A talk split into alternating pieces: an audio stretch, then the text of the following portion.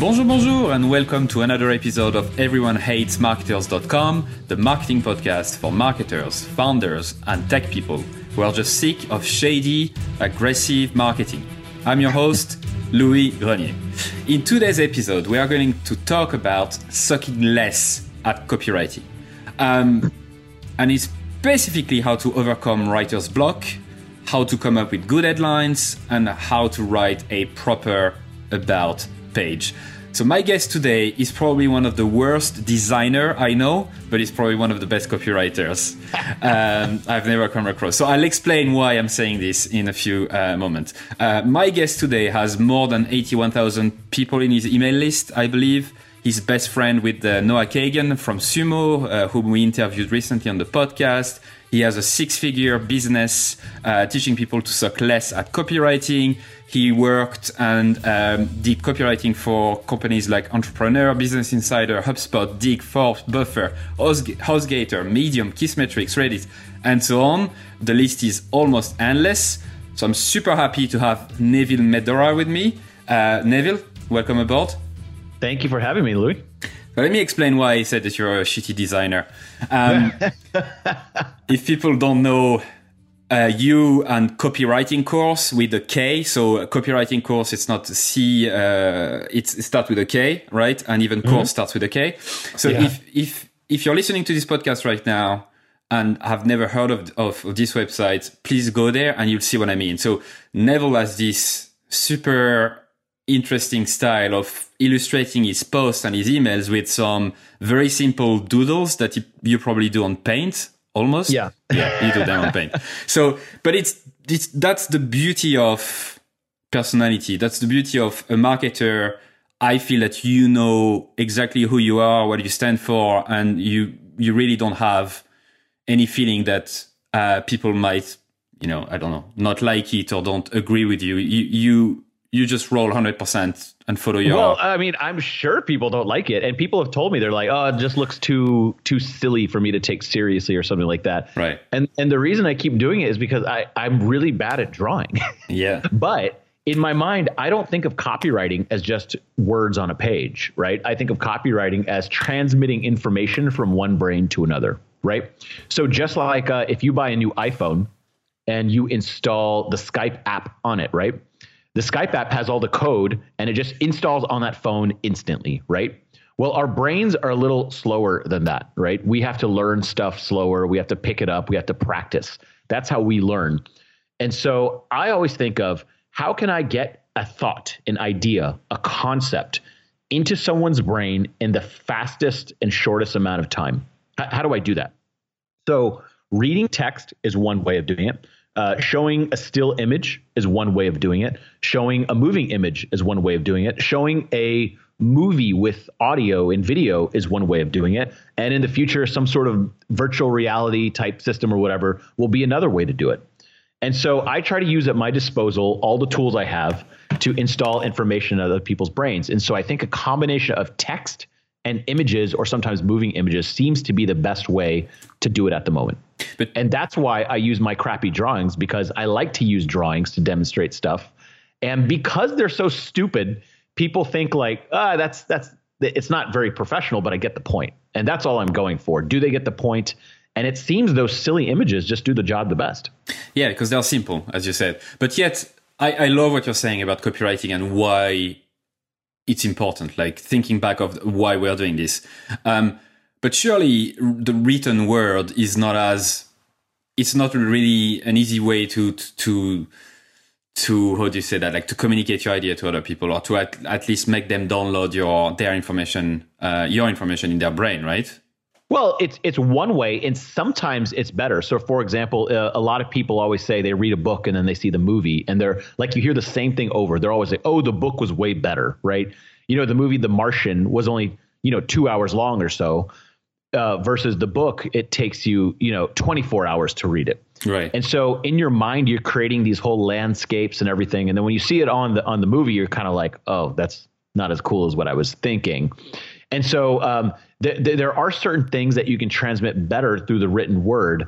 However, a lot of concepts, I mean, I think having a visual component is far better. And that's one of the reasons I think a lot of people like some of my writing is if you'll notice, almost none of my posts don't have images in it. Um, I, I, think maybe none of my posts have zero images. So um, I'm a big, big proponent of using lots of images, but custom images. That's the difference. A lot of people just use a lot of GIFs and stuff like that that they find elsewhere. And to me, that's not as powerful. It's just kind of distracting, actually.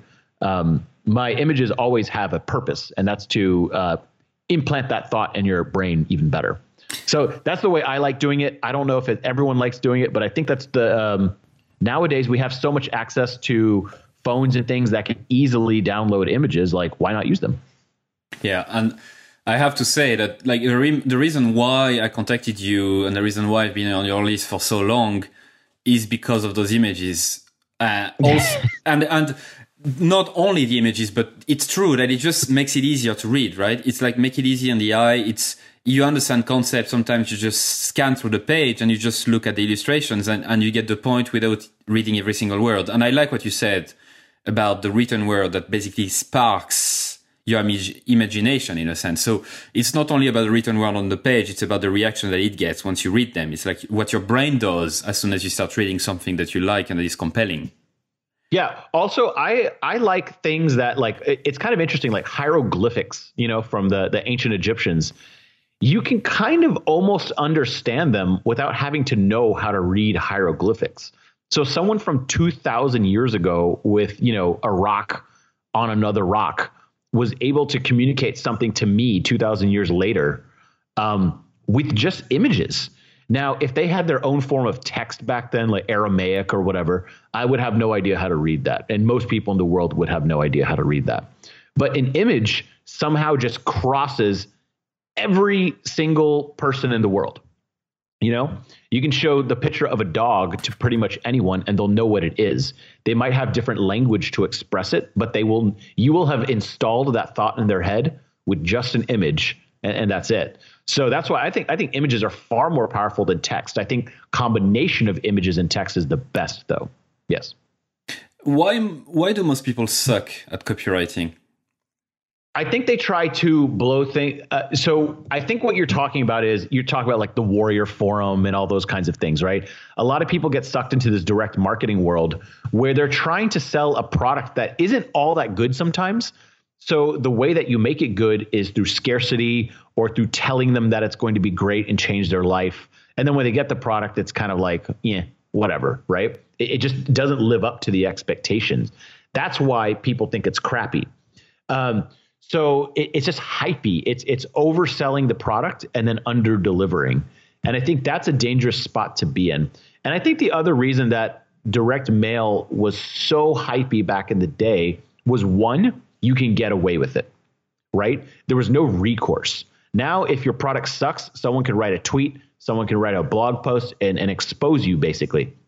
Um, back in the 1920s, if you saw some uh, ad for you know some liquid that's going to cure cancer, um, you you couldn't really tell if it works or not. You have to just trust them. So nowadays, that's gone away a little bit. I think the other reason is you could you only had one shot Okay. Back in the 1920s, if you bought an advertisement in the newspaper, you only had one shot and very limited space to sell them. So you had to convince them of the problem. You had to sell them the product that you're offering, and then you had to accept their order all in a little bitty square that might be like two inches by two inches. So you had to be far more aggressive and provide far less information about the product back then. Now you have social media, you have an endless amount of pages. You can put a long video up. You can do so many more uh, things to promote a product that you don't have to be as shady anymore. So I think a lot of that old information of just like you have to be super aggressive in your headline. Uh, I don't think a lot of that is as applicable today now that you can contact the customer unlimited times through social media, email, phone calls, etc. So I think that's why a lot of uh, marketing is still really crappy. They're kind of taking those old pieces of marketing advice and holding them up as if like that's the only way to do it. So I, th- I think it's it's kind of morphed into that, especially the direct response world. I, I really believe the same thing when it comes to marketing starting with a good product. I, I, think that's what we keep repeating in this podcast. If you have to sell a shitty product, you're almost done because you have to use shady tactics. You have to lie in your copy. You have to overpromise. And yeah, so when you select clients to work with, do you actually actively select people who sell a, a good product or a good service? Uh, sometimes they slip through the cracks. I do offer consulting and it's it's it's something like 600 an hour. So the good part about that price range is that it kind of eliminates all the people that have really really bad products. So unless they're making a decent amount of money, they, they can't afford the consulting in the first place. Right. So that helps weed it out. But I don't do um, uh, weight loss stuff really. Uh, uh because a lot of that stuff, like these pills and stuff, they just they flat out don't work. Okay, so so I hate writing for that. Um, I like software.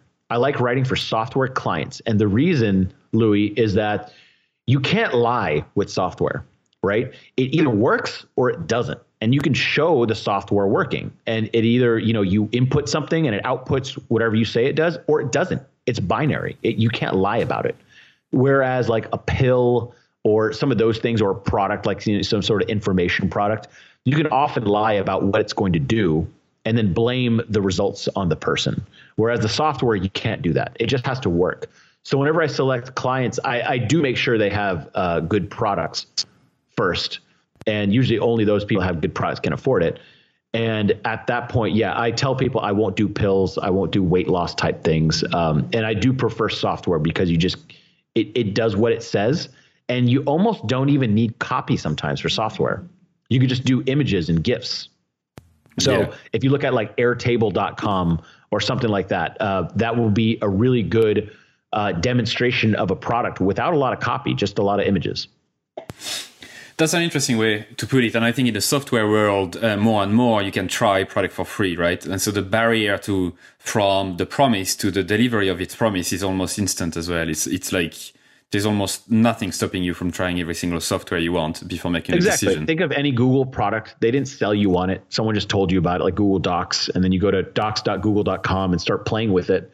And you're using the software, and it either does what you want it to do or it doesn't. And it's just that simple, you know? It, it helps you or it doesn't. So that's why I like software. I think that's I think that's the those are the best clients because they have something you can demonstrate. And I think that's really neat. Right. Neville, I have to admit something to you right now. Yes. Um, I am scared shitless of writing copy. Uh huh. And I I found some copying mechanism to be better at it, and I I and I know that you've you've talked about it. Uh, you've talked about writer's blog, uh, writer's blog on your blog, and mm-hmm. this is something I want to go uh, through straight away because I know I'm not the only one suffering from this. I know that plenty of people are staring at this blank page sometimes and like, fuck, today I'm going to write this blog post that I meant to be, uh, to write like two months ago and nothing happens, right? So I do have a few techniques now that I'm using to, to, to ease up this, this, this, this fucking fear that I have inside me. Um, but I have no fear to interview anyone and publish it as a podcast though, which is quite weird. So mm-hmm. anyway, how would you convince me or like how would you help me to overcome this writer's block? What type of techniques do you think are working the best? I think i think it's a little bit of a cop out when people say writer's block right? Because what that means is they haven't worked very hard on it i think. I think they stare at a blank page and they're like where do i go? So there's a couple solutions that are that, that can get you over writer's block right? Um, one is have a swipe file right so I have, you know, swipefile.com is a thing. We just moved over the domain, so if it looks a little funky, sorry. But uh, swipefile.com. And a swipe file is basically a collection of other people's writing. And so if you're like, okay, I need to write a sales page, what do I do? Or I need to write a pricing structure, like, what do I do? The number one way is to look at what other people are doing. So a swipe file is an old marketing term where you would literally collect pieces of magazine cutouts or newspaper ads and look at them for inspiration, right? So you can do that. The other thing to do is start with some sort of template. So I talk about AIDA extensively in my course, attention, interest, desire, action. And it's just like, what do you so so I work it backwards. The action part, what do I want people to have learned by the end of that blog post? Right. So for example, in this podcast, you told me that there's there's a couple things that you want to hit upon. Well, in the blog post, are there a couple things that you want to hit upon? So if you work it backwards, I find it to be much simpler. Um, so what I usually do in my blog posts, I don't just sit down and say, what should I write? That that's not how I write. I, I used to, and that's very difficult. I have a large file that I keep of things I want to write about, and then I research what I want to write about. So, for example, my latest blog post was um, absurd CTAs, calls to action. I wanted to do a calls to action post, but I realized that's been done a million times, and I'm never going to rank in the search engines by just doing call to action and talking about a call to action. So I said, well, what's an interesting spin I could put, I as Neville, I as Kopywriting Kourse can put on a call to action? And I was like, everyone's done like the same stuff. So I'm gonna just what if I do like really shitty calls to action? Like that would be kind of funny. And so what I did was uh, absurd calls to action. Just, just I didn't want to use the word shitty. And so I did absurd calls to action and and that was a and that was a much more fun way to do the post. I just have to shove it out the door. But once I realized like I'm just going to make a joke post, it's going to be like a joke. Like I'm not serious. I'm going to say that uh, your call to action is the only thing that's important on your whole site, and that the the crazier it is, the more money you'll make. And once I had that angle down, it was very easy to make the rest of the post, right? So once you have the angle and what you're trying to transmit in the post, then it becomes very easy. Most people stare at a blank page with no idea what they're going to do um, I at least before I don't pull up a blank page ever. I pull up a whole file of blog posts that I need to write. And that's why it's so much easier for me. Whereas some people just stare at a page and say, like, I need to make a blog post. What should I write? That's right. difficult because there's there's no there's no work they did ahead of time. Right. So keep a swipe file. Sense? Yeah, it does absolutely. So keep a swipe file of not only I would say ideas uh, that you have which mm-hmm. I have. I have um, the notes, you know, the notes app on my Mac and iPhone. And whenever I have an idea, I drop it there. But also things that you see others doing that you like, right? So you screenshot yeah. using Dropbox and boom, you put it in a folder and you, you revisit them uh, when you feel you're stuck or when, when you need ideas, right? Yeah, or I publish my own on swipefile.com and you can see all my stuff. So. Right. and I went actually there. So it used to be swipefile.io, right? Now it's uh, swipefile.com. And, and, it's funny because literally right before this podcast, we updated the htaccess file to redirect to swipefile.com. So nice. you are seeing a like like a, a 12 minute old site that we switched everything to. well done. Uh, talking about AIDA again. So remind us uh, what it stands for. AIDA is attention, interest, desire, and action. And this is the most important and I think powerful copywriting formula I've ever heard. And honestly, it's kind of the only one I use. I, have seen all these other formulas, but this is just one that just it, it transcends every single thing. Like you can use a blog post for it. You can make a sales page out of it. You can uh, convince your children to do something with it.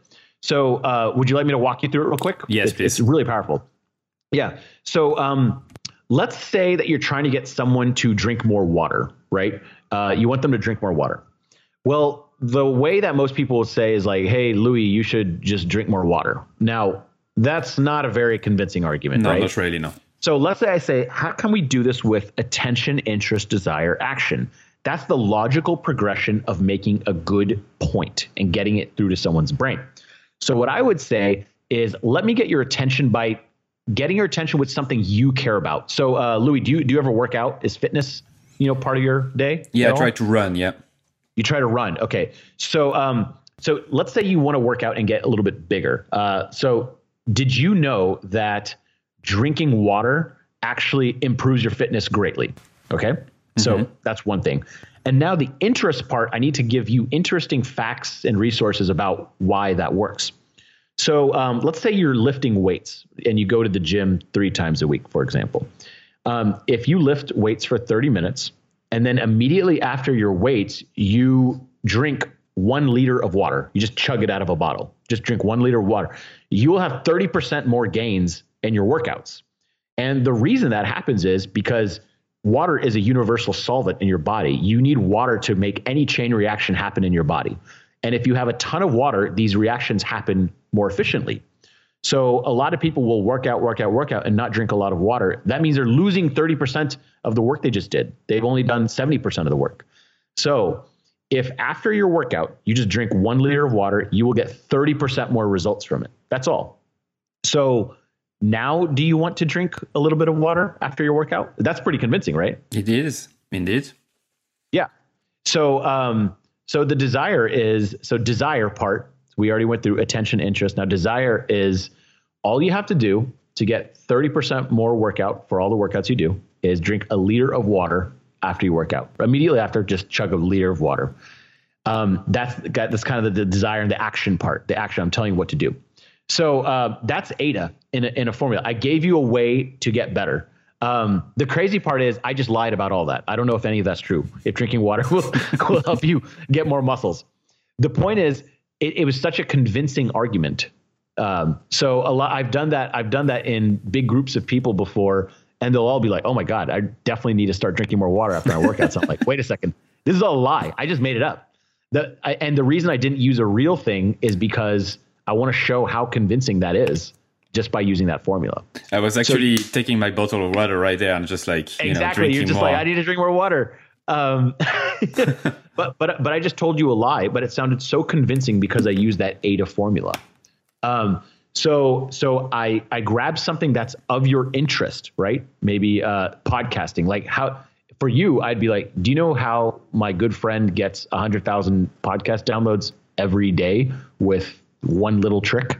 You know, yeah, it, that sounds like clickbait, but at the same time, you definitely want to know what that one little trick is, right? Absolutely. Tell me now. Yeah. So so that's why. So it's uh so instead of use having writer's block, I used to when I started writing. Now I instinctively do this. I write AIDA, attention, interest, action, on the page, and then I just fill in those sections, and then I have a full blog post right there.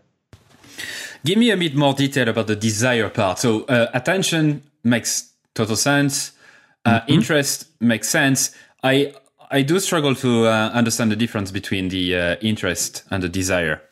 Yeah, that that is you know it's funny that is a the most commonly asked question. And the desire part, so interest is kind of the interesting facts. So, you know, water is a universal solvent, amino acids, all that kind of stuff. So, the desire part, I can make a desire section like this. Um, let's say you, Louis, and your friend Bill are working out together every week, right? After three months, you have been drinking a lot of water, and Bill is not drinking a lot of water after his workout. He's not drinking the liter of water that I told you. So after three months, you will be 30% stronger than him. Like you'll be so much stronger, you can't even work out together. Um, you'll have to work out with a different partner because you're so much stronger than Bill just because you drink water.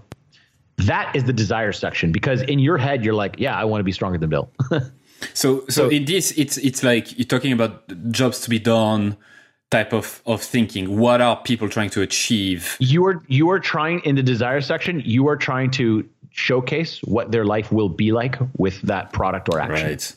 So that makes right. sense. So attention, you catch their, their attention with like questions, and you, you, you make them wonder. You make them want to know more.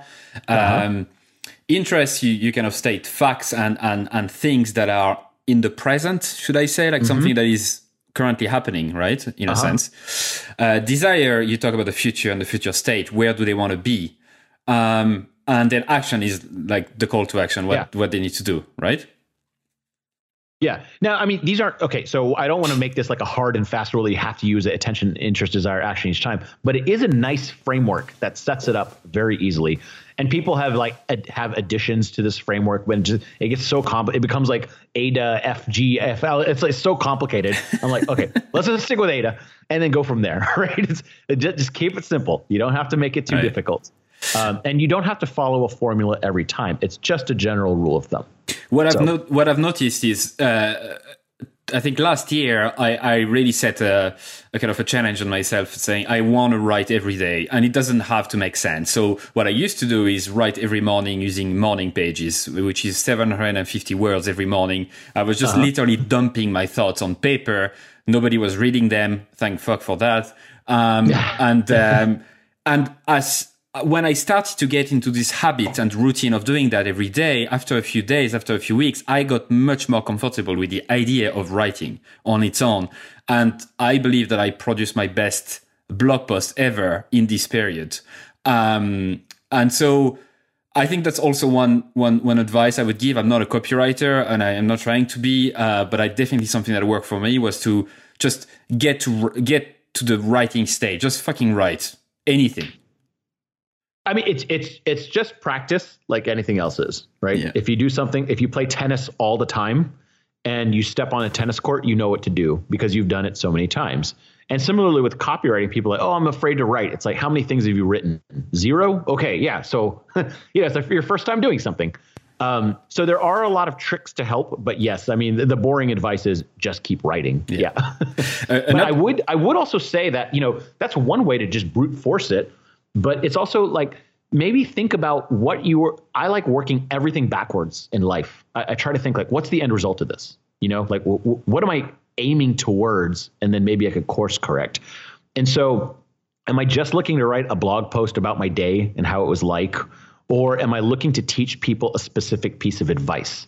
Right? right. So, if I'm writing a blog post and I know I'm trying to teach people how to become a copywriter, that that makes the entire post much easier to write.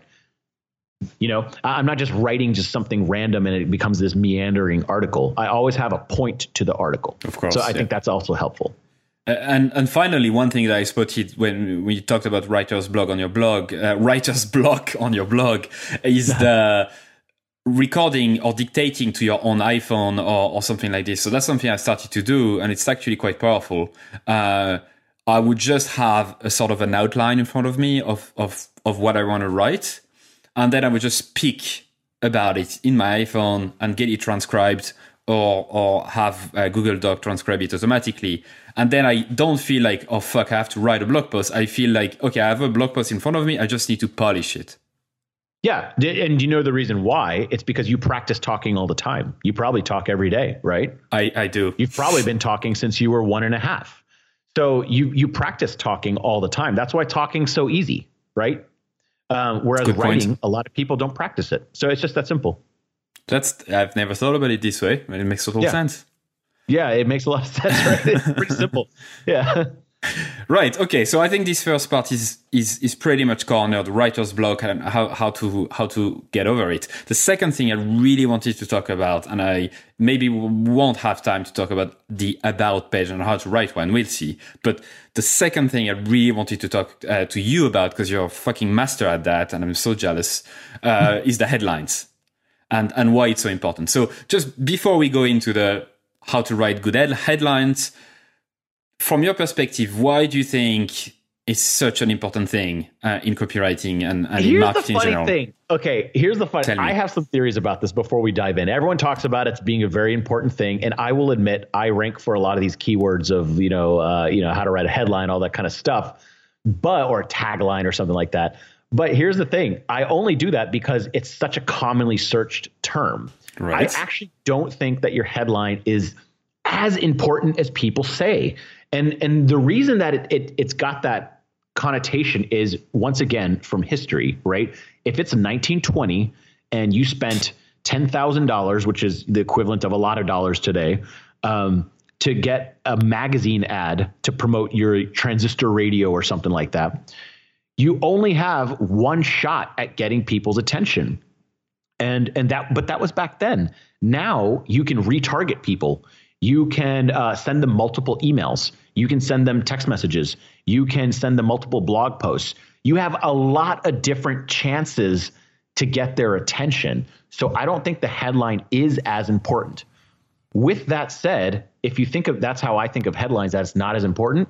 I don't put that much pressure on myself for headlines.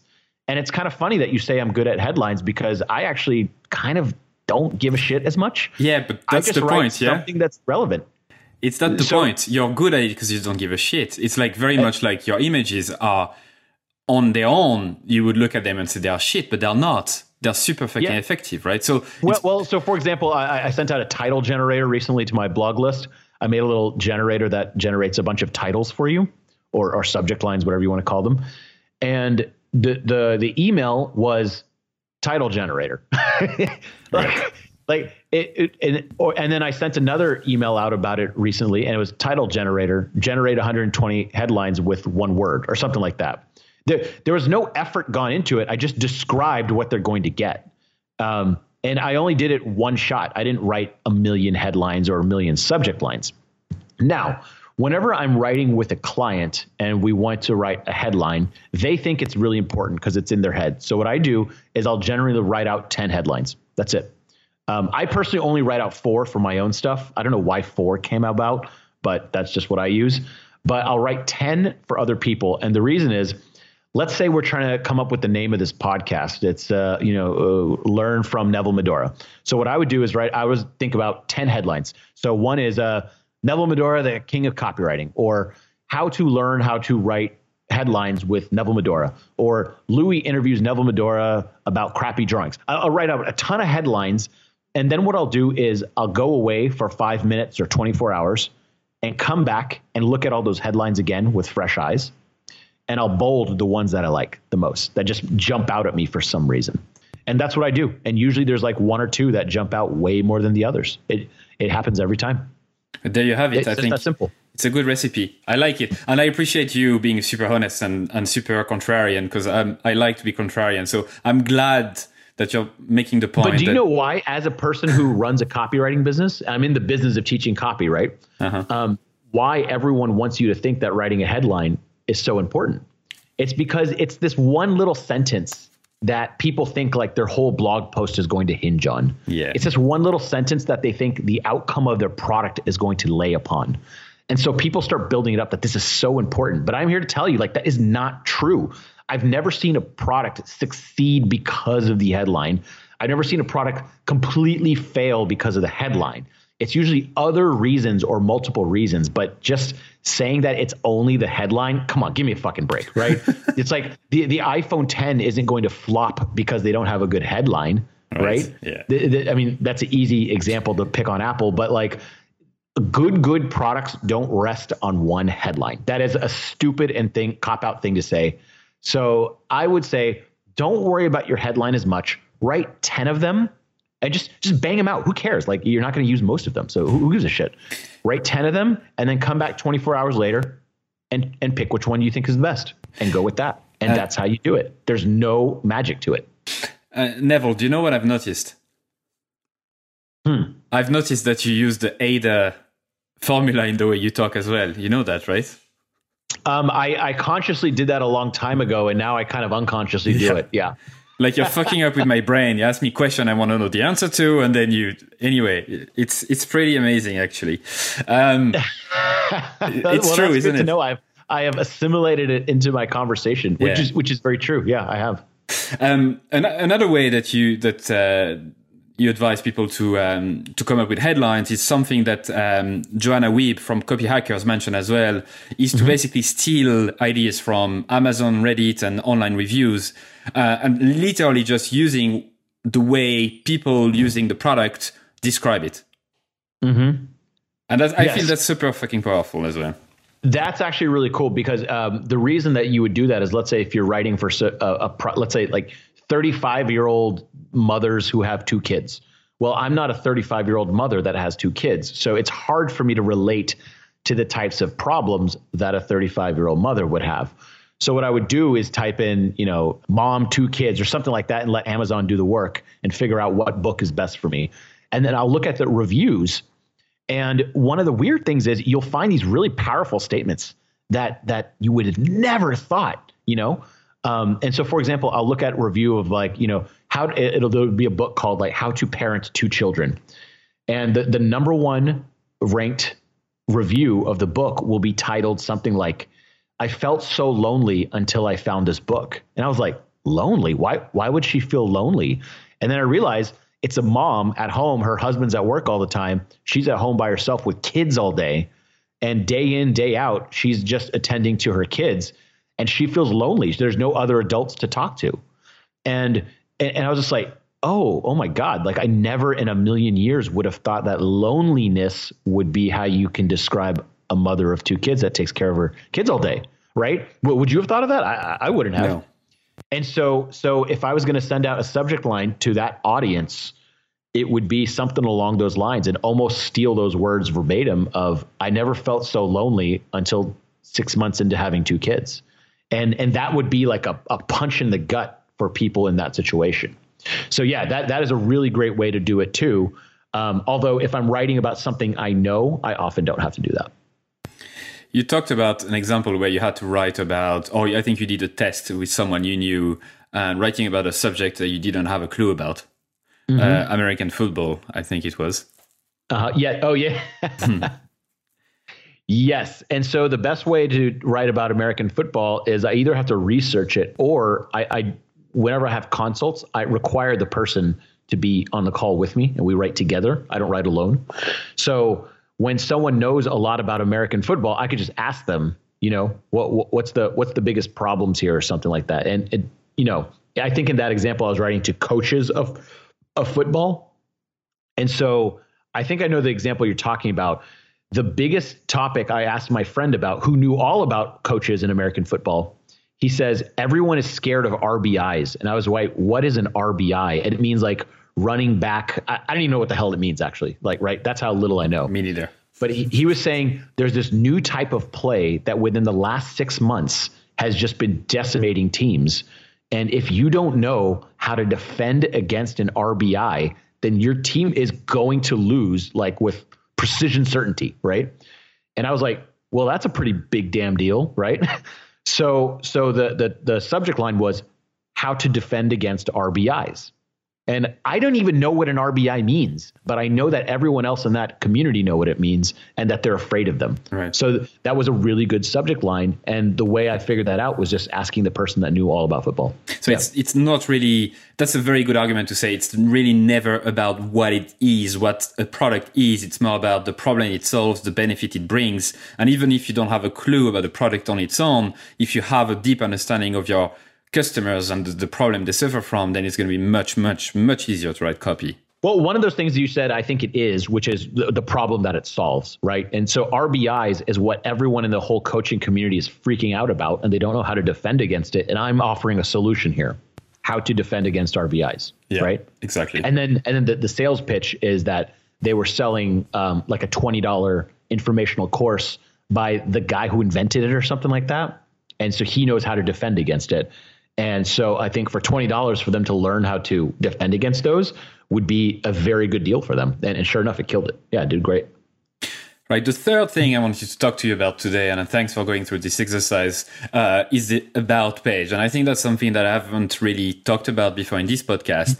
The fact that usually about pages suck. I mean, mine sucks. I can I can go on most websites. Uh, founders' websites and software websites and whatever, and the about page is usually quite shitty, right?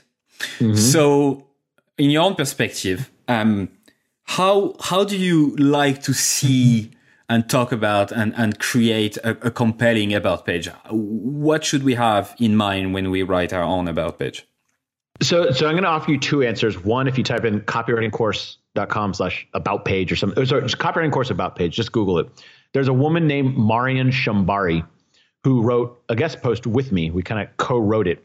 But she has her own way of writing an about page that a lot of people really liked. So I'll credit her with that. However, my personal view on um, about pages is a little bit more simplistic and that it's not as important as people think also. They, so it is the second most visited uh, site on your page. However, here's what I will say about an about page. I once again I look backwards at it. I don't think of what it should an about page be. What are people going to feel when they come to my page? I, I, I, don't. I don't care. I don't care. Okay. The thing. No one care. No one thinks about an about page afterwards. Like try to remember anyone's about page. Like can you even think about it? Like I don't know. What you want the about page to do is direct them to some other site. So if someone lands on kopywritingkourse.com and they click the about page I don't want them to leave right after the about page. I want them to see maybe a picture of me, understand who it's by, all that stuff. But the main thing I want them to do is go somewhere else on the page or subscribe or call a phone number. You know, it, it you have to make them take an action at the end of an about page. So more so than like what should an about page be, I want to know. I scroll right to the bottom and I go, what is the next step? And if there's no next step, you know, you're just describing, I'm Louis Grenier and I run a podcast, and then it ends, you have failed. Instead, what if you said, I'm Louis Grenier, blah, blah, blah. You could talk about your whole life story. I don't care what it is.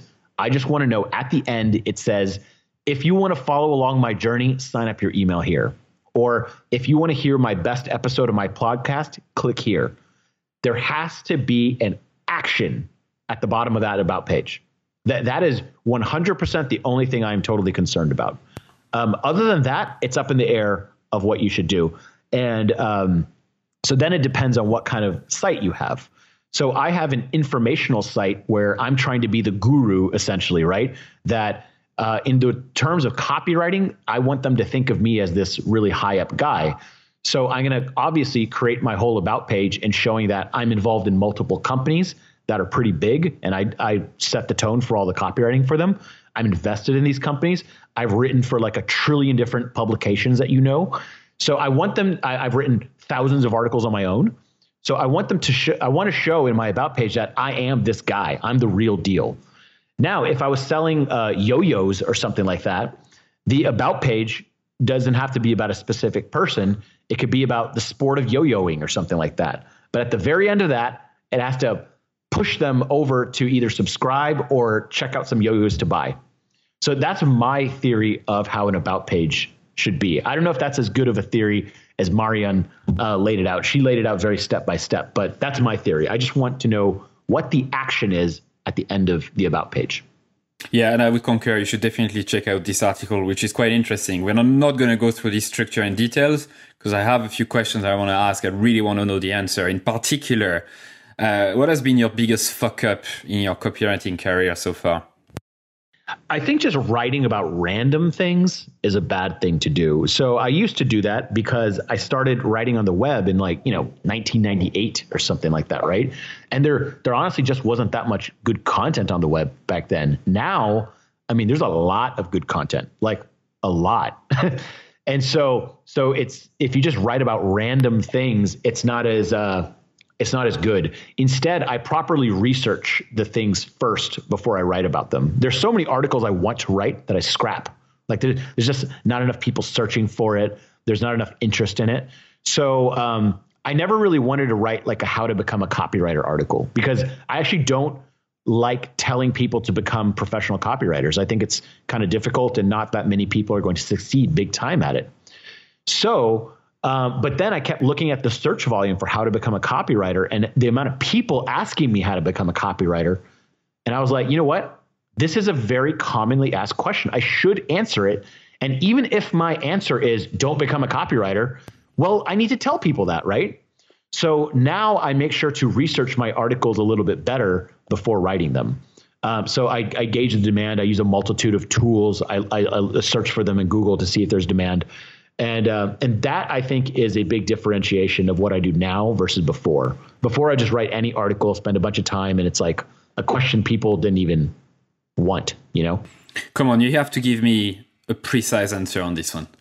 What is the the biggest mistake copywriting wise with a client? The thing that you didn't do well that you know, led to a loss in sales, something that you learned the hard way. So that's a good one, but I think it's not specific enough. Mm-hmm. I love to hear you, your perspective on a, on a specific mistake you've made and what you learned out of it. Specific mistake. I think I learned this a while ago. I, I mean, I wish I could give you a more juicy answer on some of this. I think trying to sell something like a shirt, like a visual product with a lot of copy. In the beginning, I thought like, oh man, this copywriting stuff works so well. Forget using images so for visual stuff like selling T-shirts, we did this whole experiment that I totally thought would work. I tell these crazy stories about how cool this shirt was and what it's made out of, and it just flopped. Versus just showing a picture of the goddamn shirt.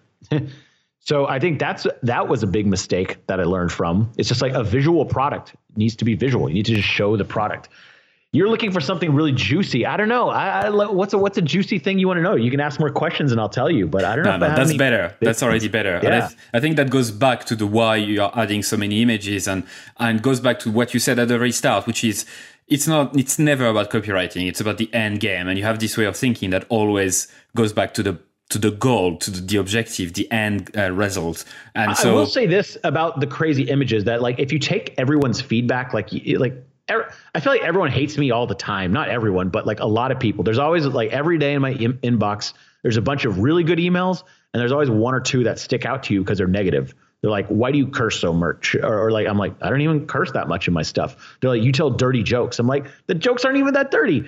Um, someone's just always going to hate you. And so you always try to flatten out your content for the mass audience, right? So some people would tell me they're just like, you know what? I work at a big company and I would never take you seriously because you have these dumb drawings. Like it just doesn't look professional. And the way you talk is unprofessional. So then I have tried in the past to kind of you know, flatten out my talk or make the images look more professional and more normal. And you know what? No one links those posts. Like those posts don't get any love because they're just kind of boring. Because I'm talking about boring concepts like emails and stuff. Like inherently, it's not very interesting. But if I make it really interesting with my stupid drawings, then people actually learn and like them and link them. And so that's what I learned a long time ago. It's just like, look, this is just my personal style and I enjoy doing them like that. So I'm going to keep doing it even if I lose a portion of the audience that thinks it's not professional enough. But because so, I, I, think it's a good sign, right? And that's something I want to carry. Uh, I want to make sure that uh, if you're listening to this podcast right now uh, to understand is that this is a good sign. I mean, Neville is is someone with quite a lot of uh, people in his email list, and he receives those emails every day. But usually, if some people either love what you do or hate it, I personally believe this is a good sign. I do receive a lot of shitty emails. I mean, not as much as you probably do because you have a, a, a huge following. I also receive a lot of emails, people saying that they absolutely love the podcast. And I know then that this is the right thing. You can't please everyone and you need to stick to what you believe, who you are, and shouldn't really give a fuck about what others people think uh, to a certain extent.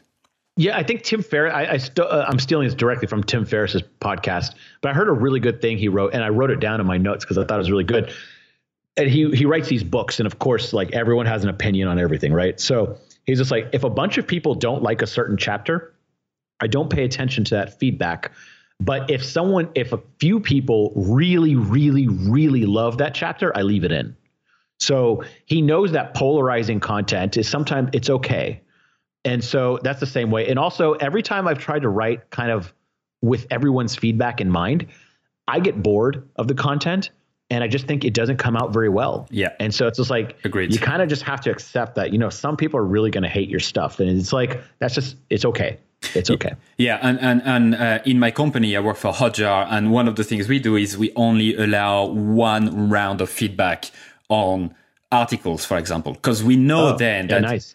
you know people jump in and then they basically find anything they can comment on to show that they are actually contributing to the article. And what I feel is that the personality, the style gets diluted by all this feedback. And if you start to just incorporate all this feedback, it turns into yet another shitty article that everyone has produced at least once in their marketer's uh, career, right?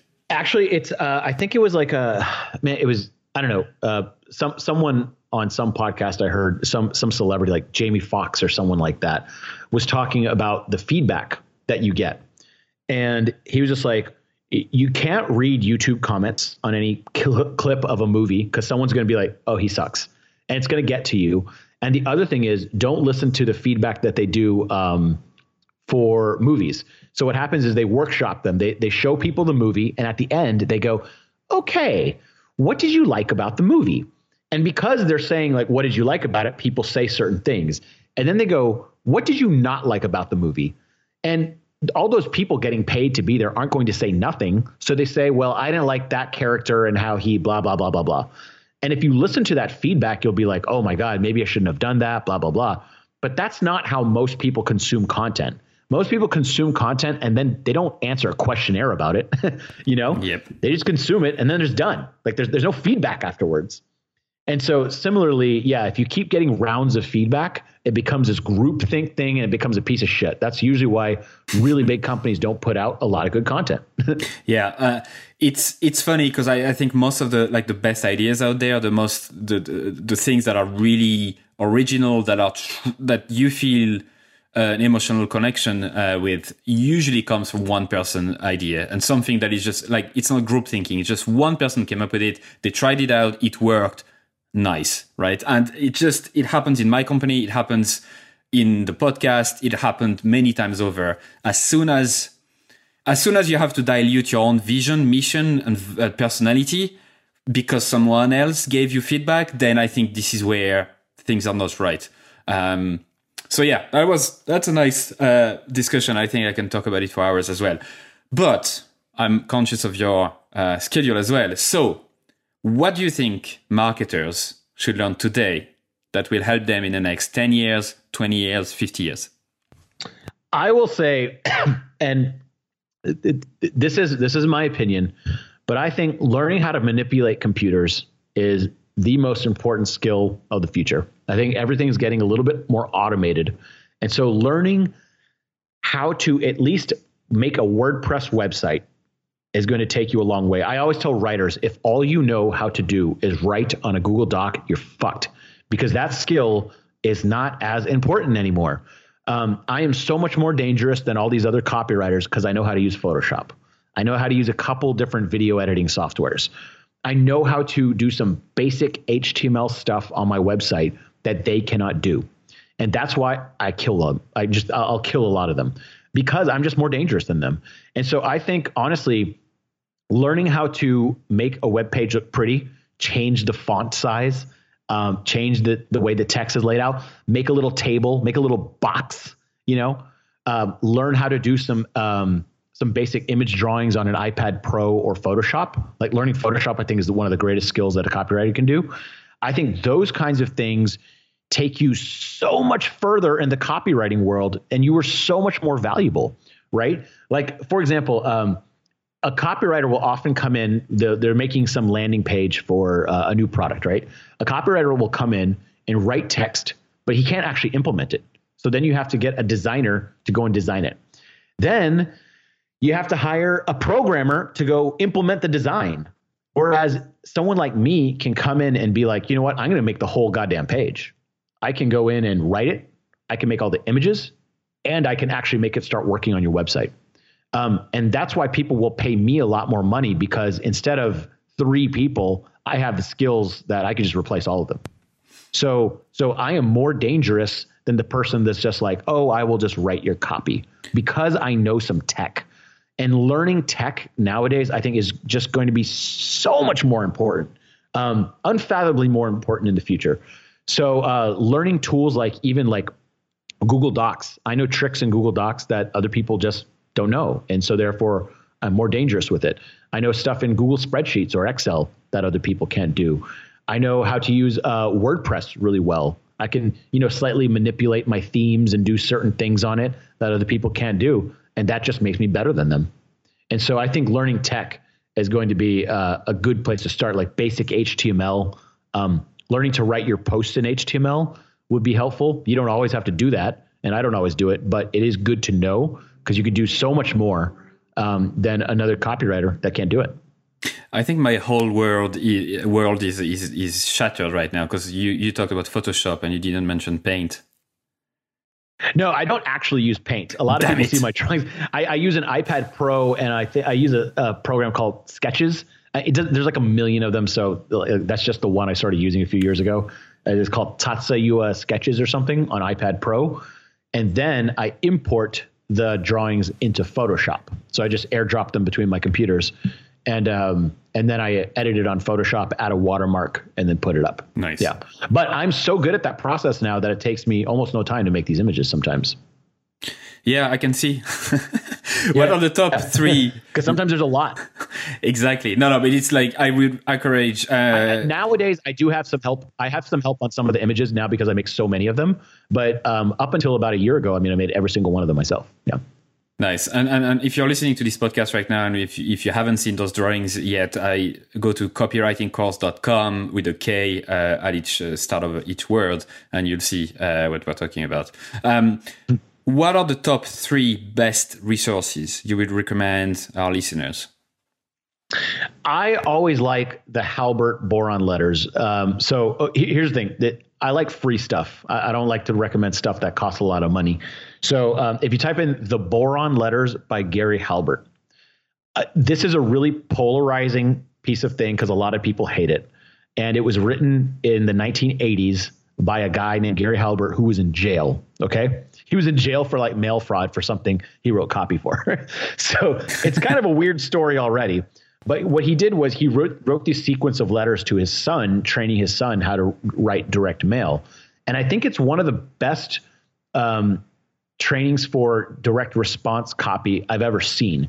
And keep in mind, Gary Halbert's a controversial figure. He lived in the 80s when it's kind of like a more more aggressive, a little bit scammy. But I still think it's one of the best trainings I've ever seen on how to influence people to buy something. And he's very funny. He's very raunchy. So some people don't like it. Um, but you can download those letters, and I would highly, highly, highly suggest you buy an ink cartridge and print them out. Because if you just read them online, I'm telling you, there's something different about it. Um, it was meant to be turned on a page. So um, if you print them, it'll say, um, so to learn this trick, my friend, make sure you take your fingers and turn the page. And you're just like, oh, I'll do that. And you go and do it. And so there's something very powerful about that. And I remember the first time I read those, I was super pissed off. At the same time, I was very happy and the reason was I was happy I had just learned how to totally sell everything in my life I try to sell better. But I was pissed off that all these times I've tried to sell something, I had basically done it wrong. I used to go power wash homes in high school for money.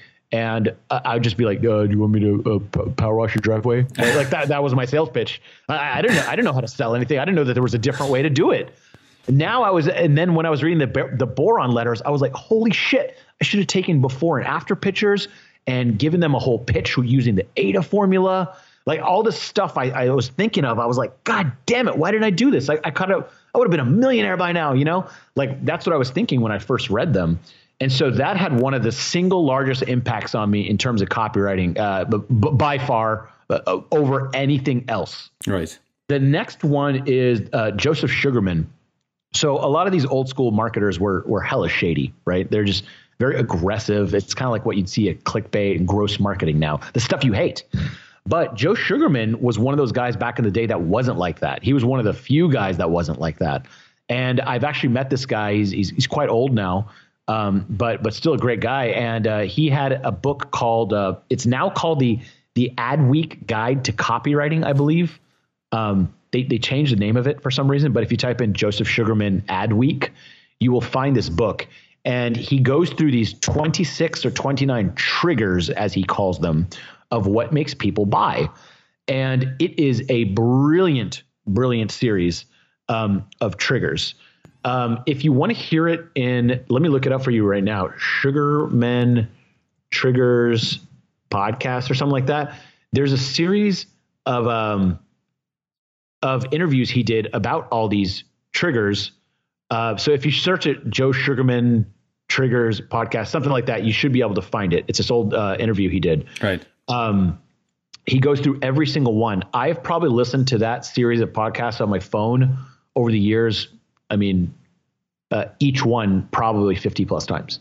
Wow. Okay. It, it, was just in my music library, and I would listen to them all the time.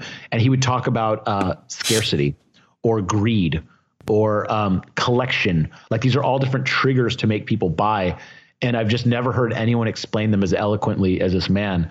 And he also uh, made his living eh, honestly, and he killed all these other guys. He was way more richer. Like this guy's actually rich. A lot of these direct response copywriters talk about being rich, but you know how you can tell if someone's really rich? He's really rich. So um, I always admired him in that he was an honest man, and he managed to just beat out all these shady motherfuckers.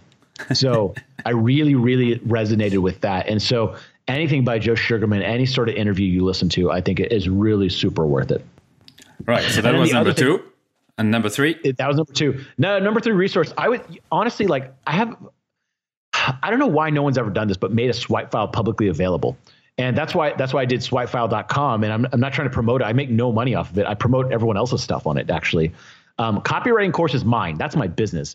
But I thought Swipefile it's like so. For example, let's say you're you're you're making a pricing page or you're making a sales page and you want to make pricing for your next podcast product or whatever, right? And you're like, how how do you do pricing? Well, if you go to swipefile.com slash pricing, it just shows all these different examples of how people price their products, successful products. And you can look at it and see these similarities visually and how people do it. And so instantly you're like, oh, I, I, I shouldn't just make one price. I should make three different packages because that's what everyone's doing. Um, and that seems to be what works. So I think having a good swipe file is very helpful. And I have a physical swipe file that I keep in my closet.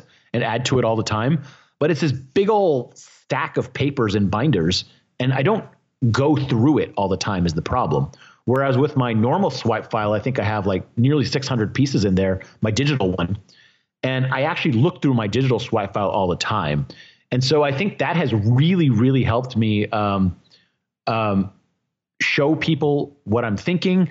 It helps me come up with ideas, and I reference it all the time. And just for a few minutes, like if I want to, I'm making a sales page. I'm like, what do? How do people structure sales pages? I go to swipefile.com slash sales pages, and I look at it, and I'm like, oh, th- that's a good idea. Ooh, this one has a good part, or oh, the the header on this one is really nice. And so I'll kind of make a Frankenstein out of whatever I see, like take good ideas from different people's ideas.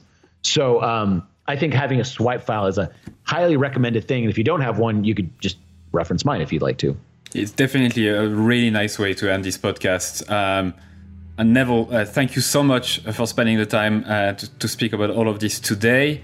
Uh, no worries. Thanks for having me. I, I love how passionate you are about all of this stuff. Uh, so it's been an absolute pleasure to talk to you. No worries. Thank you so much for having me, Louis. I appreciate it. I hope you learned something. That's it for another episode of everyonehatesmarketers.com. And this is the moment where I tell you to subscribe to our email list. So before you leave and go to another podcast or listen to another episode, I don't treat email list uh, the way uh, people usually treat their email list. I really treat that as a, as a one-to-one conversation. So I'm going to send you very short and personal emails every two weeks, I would say. We, I'll inform you of guests in advance. I'll share with you my numbers and how many listens we get. And I'll also ask you for your feedback in terms of the questions we can ask future guests.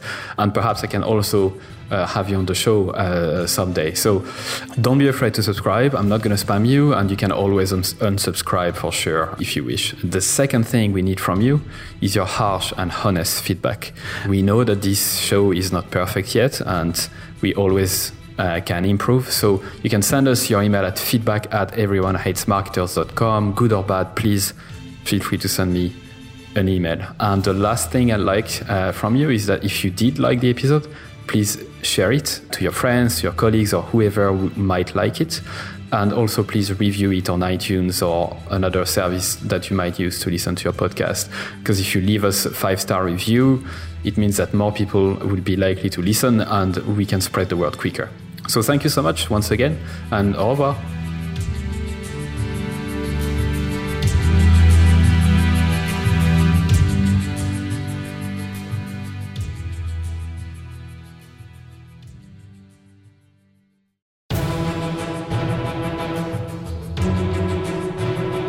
That's it for another episode of EveryoneHatesMarketers.com. Thank you so much for listening. I'm super, super grateful. I'd love for you to consider subscribing to my daily newsletter, Monday to Friday, called Stand the Fuck Out Daily. I send very short, hopefully interesting, surprising, shocking, entertaining content to help you stand the fuck out. It's at everyonehatesmarketers.com. You can subscribe for free and obviously unsubscribe whenever you want. I'm just going to read a couple of emails that I got recently as a reply Juma said your content attacks the mind primarily, which is such a good thing because most of us are skilled at what we do, but we don't have the courage to do it our way.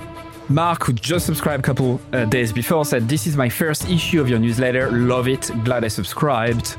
Brianna said, I just realized this morning that my email habit is now to one, skim through the list, two, select all unread industry email except yours, three, delete and don't think twice, four, quickly skim yours.